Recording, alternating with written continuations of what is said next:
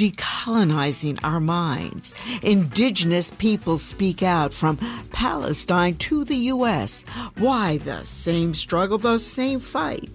Palestinians and Native Americans, the inherent struggle for freedom and justice. The statistics of unyielding poverty and high unemployment in Native communities were staggering. By 1970, 40% of the Native population lived in poverty. The unemployment rate was 10 times the national average. Life expectancy was only 44 years old. I worked at a junkyard getting out of high school, and so I was friends with the owners, Abel, Abel Auto, right here on the reservation. The issue of murdered or missing indigenous women uh, seems to slip from the newspapers and the television talking heads. You're listening to the Labor Radio Podcast, weekly produced by the Labor Radio Podcast Network, laborradionetwork.org. I'm Chris Garlock. Our shows today are themed around the holiday the nation just celebrated yesterday but Thanksgiving looks different depending on where you stand. So, from Equal Rights and Justice, Building Bridges host Mimi Rosenberg connects the struggles of Native peoples, both here in the U.S. and in Palestine. And from America Works, an interview with Mike Williams, a dirt track auto racer from the famed Ransomville Speedway in western New York, interviewed at his home in the Tuscarora Nation Reservation. Today's Labor History in 2 is actually from July 11, 1968, the day that the American Indian Movement began at a meeting in Minneapolis, Minnesota, when a group of 200 Native Americans gathered together to discuss a response to the U.S. government's history of broken treaties and the devastating consequences on Native peoples. We wrap up with my own Labor Heritage Power Hour, where we talked with Kevin Cummings, a member of the Machinists Union for 35 years. Kevin's also a Native American who traces his lineage to both the Lumbee and Cherokee peoples, which means he spent his life fighting for rights, whether it was his fellow workers or his Native brothers and sisters. We end the show with Kevin's powerful song, Stolen Angels, about the many Indigenous women who are still missing. Here's the show.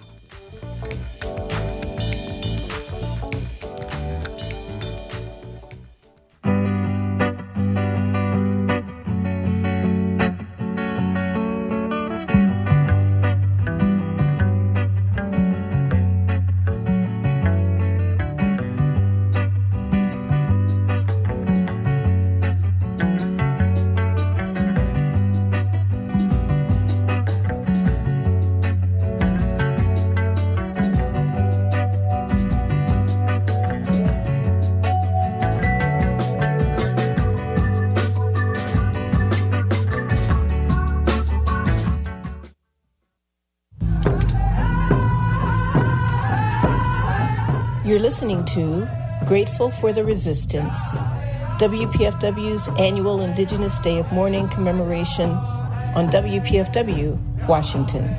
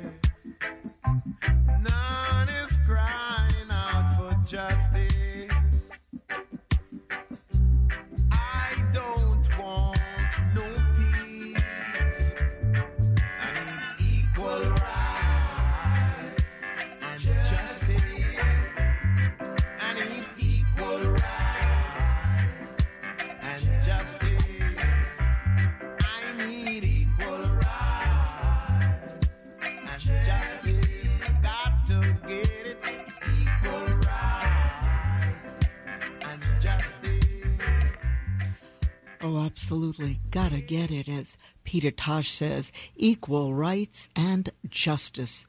I'm Mimi Rosenberg. Greetings, greetings to WPFW listeners, 89.3 FM in DC and our WBAI hometown, 99.5 listeners, New York metro area, and well, we bleed into Connecticut and Pennsylvania and New Jersey.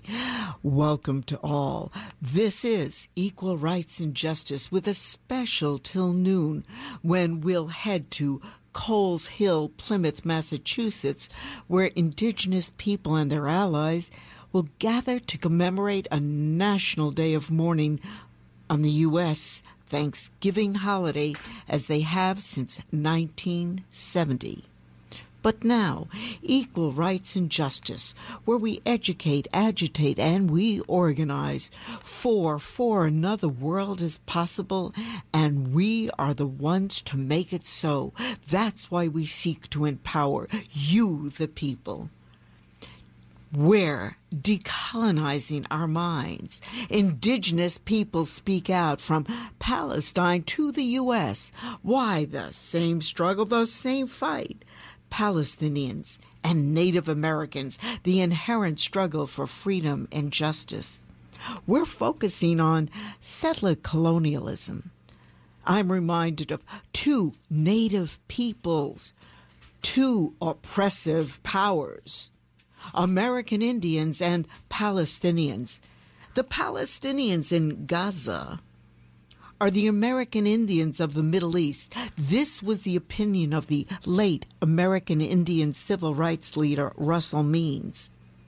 In reviewing the history of the two people, it is clear that both Palestinians and American Indians share similar hardships. There is the common usurpation of, of land, of loss of self determination, and the destruction of families that plague both peoples. There's also the issue that if the transgressions of settler colonialism and the genocide against the American Indians and the genocide unfolding in real time now against the Palestinians are not addressed at their root, there may be no solution to ending what has been a fluid and continuing holocaust of these two peoples. In the U.S., Columbus has been celebrated in the United States of America for many, many years. For more and more people, though, are coming to understand that he initiated the American Indians' suffering. American Indian women were used as sex slaves, and the enslavement of the native population for the purposes of gold mining occurred under Columbus's supervision. There were American Indians who resisted the mandate of collecting gold for the Spanish, and for their resistance, their hands could be hacked off or they would be beheaded. Unfortunately, unfortunately for the American Indians, the torture didn't end with Columbus. With the advent of the United States of America came many more atrocities and tales of oppression for the native people. Such atrocities as the Trail of Tears that was created by the forced relocation of native tribes from the east to the Midwest, which would become a precedent for breaking future treaties and sending American Indians to reservations such as Pine Ridge in South Dakota. Ah, Wounded Knee. Wounded Knee is a name that has been burned into the collective American Indian memory for the atrocity that had occurred there on the Pine Ridge Reservation in 1890. Conservative estimates say that 150 American Indian men, women, and children were shot dead, while other estimates said that there were nearly 300 murders. But whichever estimates one concurs with, it is clear that the massacre at Wounded Knee was perhaps the worst shooting in United States history. The 7th U.S. Cavalry was attempting to disarm a native band of their weapons at Wounded Knee. This, this was the justification the United States government gave for the murders.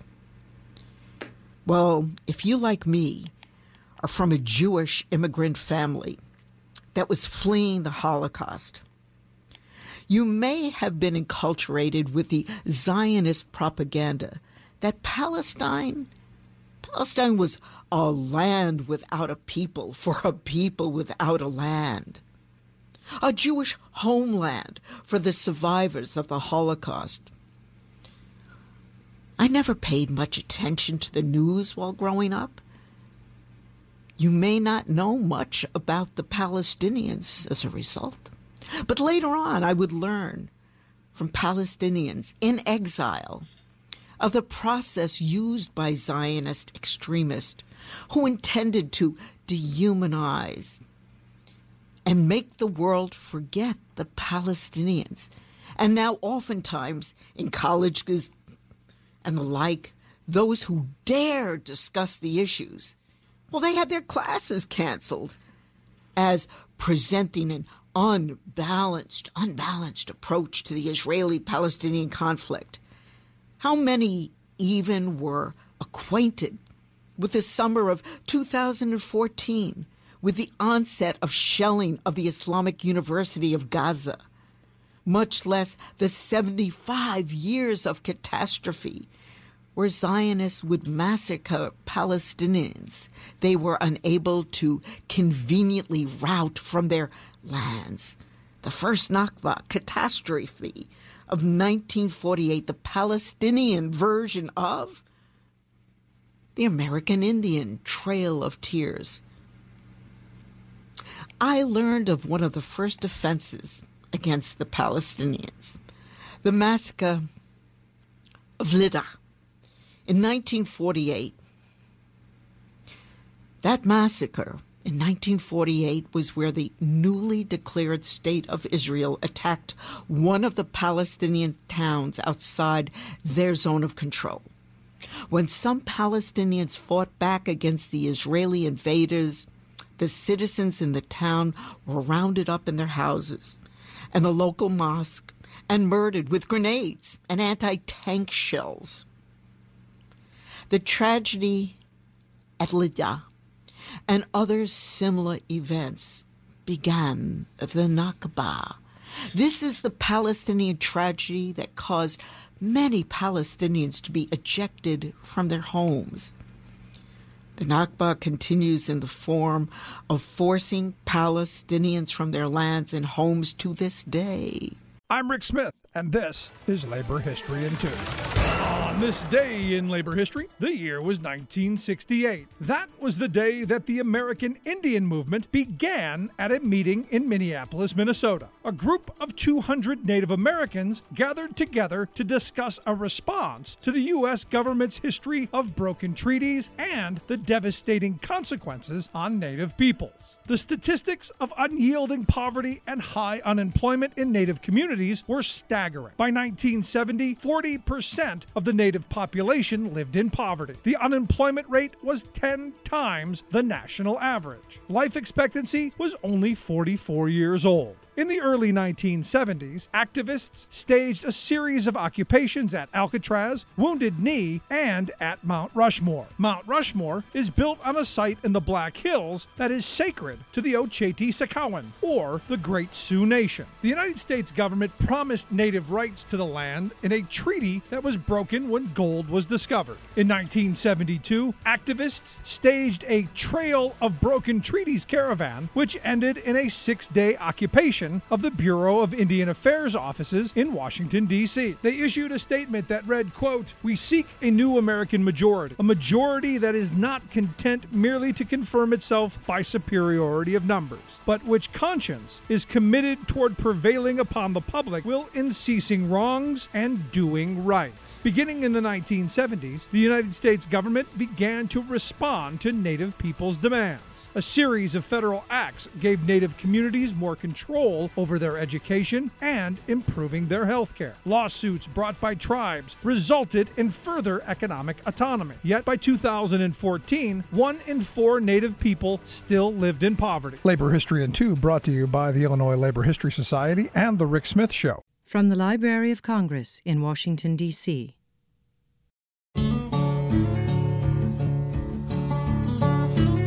Welcome to America Works, interviews with contemporary workers throughout the United States, collected by the library's American Folklife Center as part of its Occupational Folklife Project.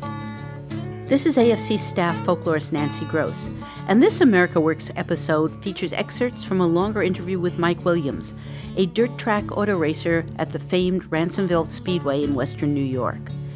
He was interviewed at his home on the Tuscarora Nation by folklorist Edward Millar from the Castellani Art Museum at Niagara University. The interview is part of Millar's larger project documenting the culture and folklore of track workers at Ransomville, a family run racetrack that is a regional source of pride and local identity in Niagara County and the wider Buffalo Niagara region. When I first started racing, I, 85 was the first year that I started and um, it was an enduro car. It's basically a street car, almost like a demo car. You take all the glass out, chain the doors shut, weld them shut, and it's usually 100 laps. And there's no cautions. All everything you had was pretty much you could get out of a junkyard. Mm-hmm. And you and I worked at a junkyard, getting out of high school, and so I was friends with the owners, Able Able Auto, right here on the reservation and you really had to think. You had to be part engineer, you had to be part mechanic. Um, the ones that are really successful are the guys that know the car mm-hmm. and are able to um, put it in their own garage and work on it day in and day out. Know every part, every piece, every bolt. It's well maintained, um, and it becomes a second job. But it's got to be a labor of love well, the first thing I, I, guess that I would impress on people is everybody wants to go on Friday night, man. They're ready to go racing. Mm-hmm. But the races aren't won on Friday night, believe it or not. That's race night.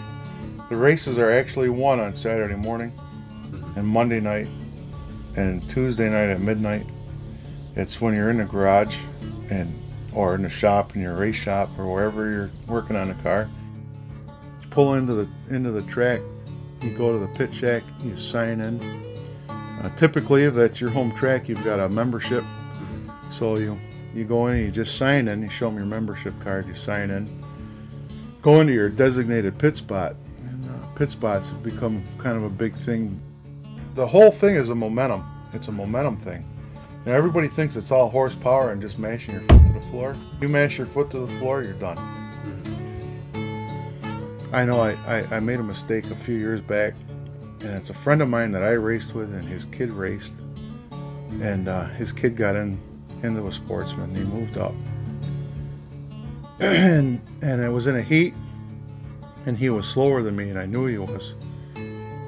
And the track wasn't real wide, and I tried to go around him, and, and something happened. He lifted, and when you lift in, in a modified or a, a, a sportsman car, the front end washes out. The car wants to go straight, mm-hmm. and he lifted halfway through the corner, mm-hmm.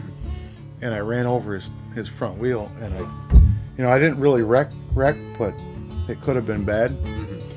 And when I pulled back in, his dad came over to me and he said, "You know better than to pass a rookie on the outside." I think some of the wrecks that that you do get into, some of the ones that don't look bad are the ones that really hurt.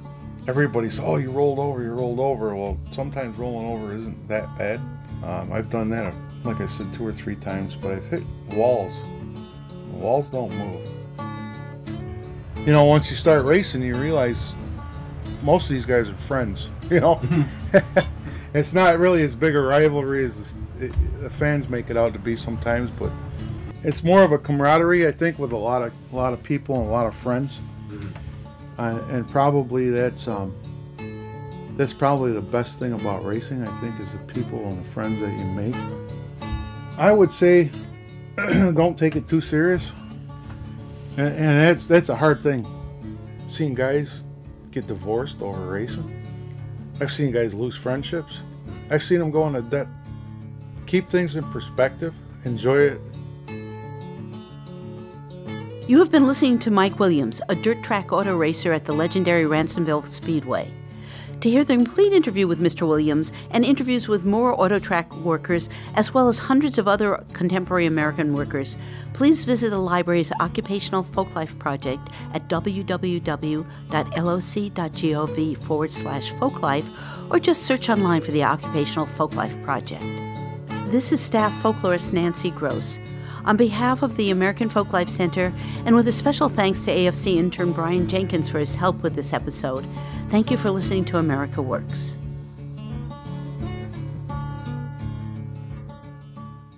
This has been a presentation of the Library of Congress. Visit us at loc.gov.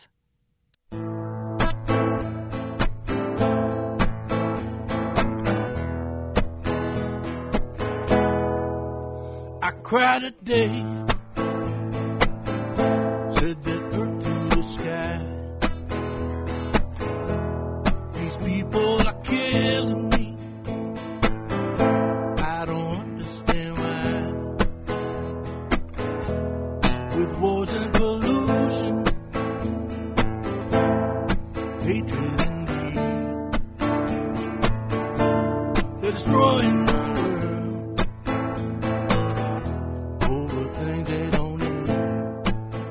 I'll preface all of this with the, with saying that there is no hierarchy of oppression.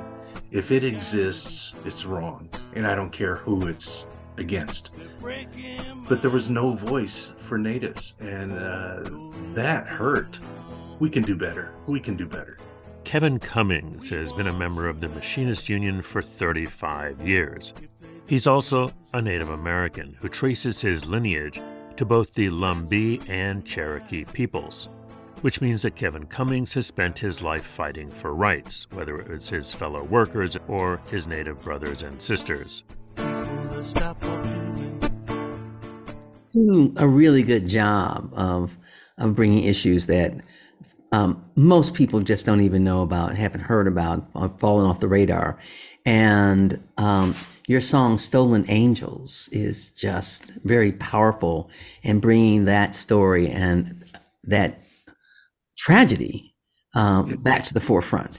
So, to talk a little bit about "Stolen Angels," if you would, please.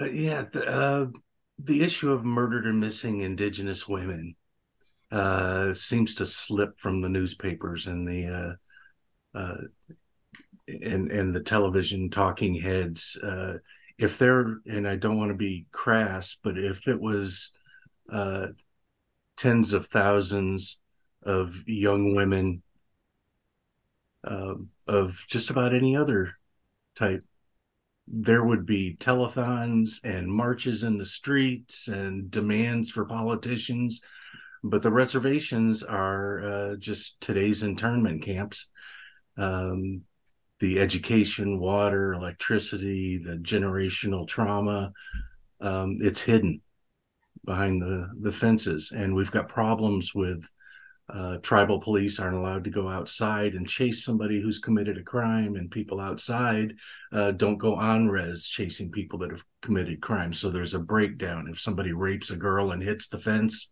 they're good to go. Uh, and that's just, uh, it's wrong.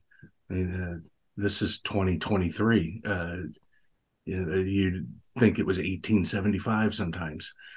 Uh, Right. But it's, uh, there, there's a couple of commonalities uh, with uh, some of the large projects uh, like pipelines and things like that. There are moving cities that are going through Indian land, and uh, uh, I'll share in a minute uh, the international trade treaties that uh, tr- international trade agreements that violate the treaties uh, with the tribes. But these moving cities go along through the tribes, and there's hundreds and hundreds of people in, in uh, travel trailers and uh, as they're building the pipeline they move through areas and there's a lot of women go missing along those um, it happens in other places too but that's a, a cluster that uh, needs to be monitored a little cl- more closely and as uh, the contracts are let out we'd like to see a little more security built into those contracts and that there's uh, to protect the people working and to protect the people that are near where they're working. Uh, the uh, uh, MMI murdered and missing Indigenous women, uh, Washington has, where I live, has more of those than any other state in the union. Uh, and the number one place is the Yakama Nation out in the center of uh, the state along the Columbia River, and it's uh, it's just a high visibility thing among the Indian country out here. Uh, and I've I know some of the families where the daughters have gone missing, and I have a bandana uh, with the MMIW printed across the front of it. And when I play at festivals uh, and I sing that song, uh, people will come up and they'll sign the name of the girl that went missing on the bandana. So I've got a few signatures. It's uh, it's just heartbreaking. Is the uh, we're not supposed to lose our daughters, uh, not like that.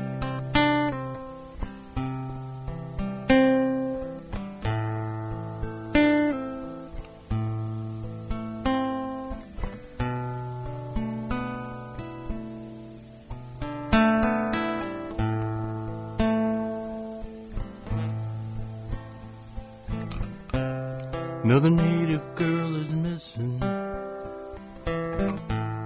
Another empty chair at home.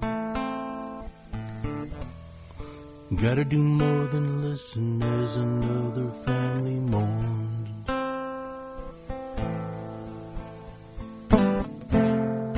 Lift up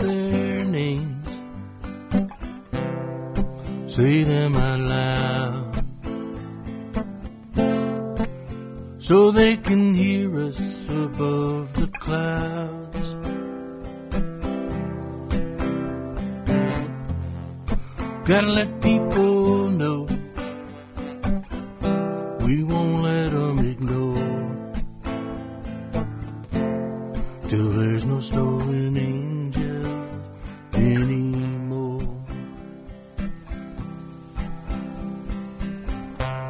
They're the future of our people, the Creator's grand design. Daughters should become mothers and create life.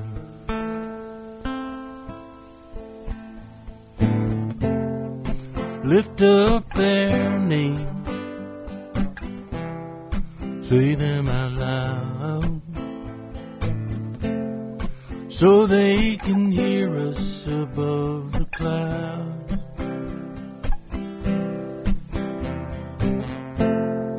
Gotta let people know